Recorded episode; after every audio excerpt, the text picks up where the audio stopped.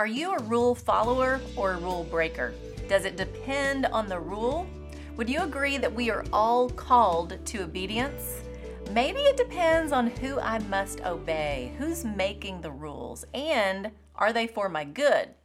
Obedience is defined as this compliance with an order, request, or law, or submission to another's authority. We comply or follow rules, laws, and we submit to those for the sake of order and doing what is right. It's foundational to a thriving and balanced society. If we don't obey the rules of law, things can get quite out of hand rather quickly. When I think of the word obedience, I immediately think of my children. I need obedience from my children. I expect it. When they were little, I needed them to not throw their food on the floor. I needed them to not throw fits in the checkout aisle of the grocery store. I needed them to obey me when I asked them to hold my hand crossing the street. If they did not obey, there was a consequence for the sake of learning what to do and what not to do. They aren't babies anymore, but obedience is still required. They need to do their homework, do the dishes on occasion, and go to bed on time. If they don't, they will face discipline or consequences. Why?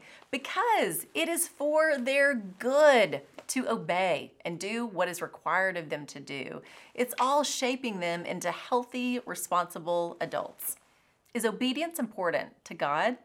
If you know anything about God, then you know the answer to that is yes.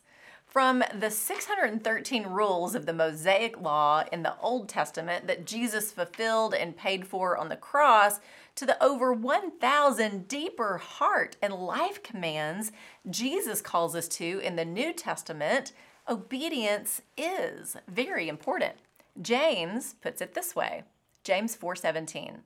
If anyone then knows the good they ought to do and doesn't do it, it is sin for them.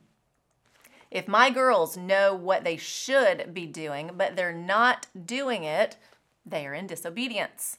Friends, if we know how we should be living, but we're not, we're in disobedience. James is calling out believers here. If you know what is right, the time for obedience is now. Maybe your spirit has been restless over sin in your life. Cut it out right now. Get right. Free yourself from the chains that bind you. That is how we truly love the Father and love others.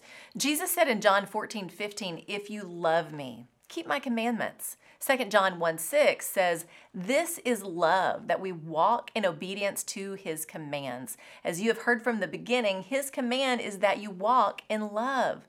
Walking in love is walking in obedience to his word.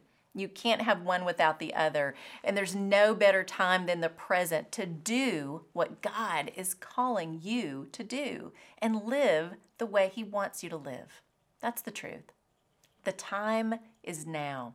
Dig into the Bible. You'll discover the best life you could ever live, full of love, peace, purpose, and joy, is a life lived in obedience to the Father. You know why that's true? He knows what's best. I'm Lori Klein.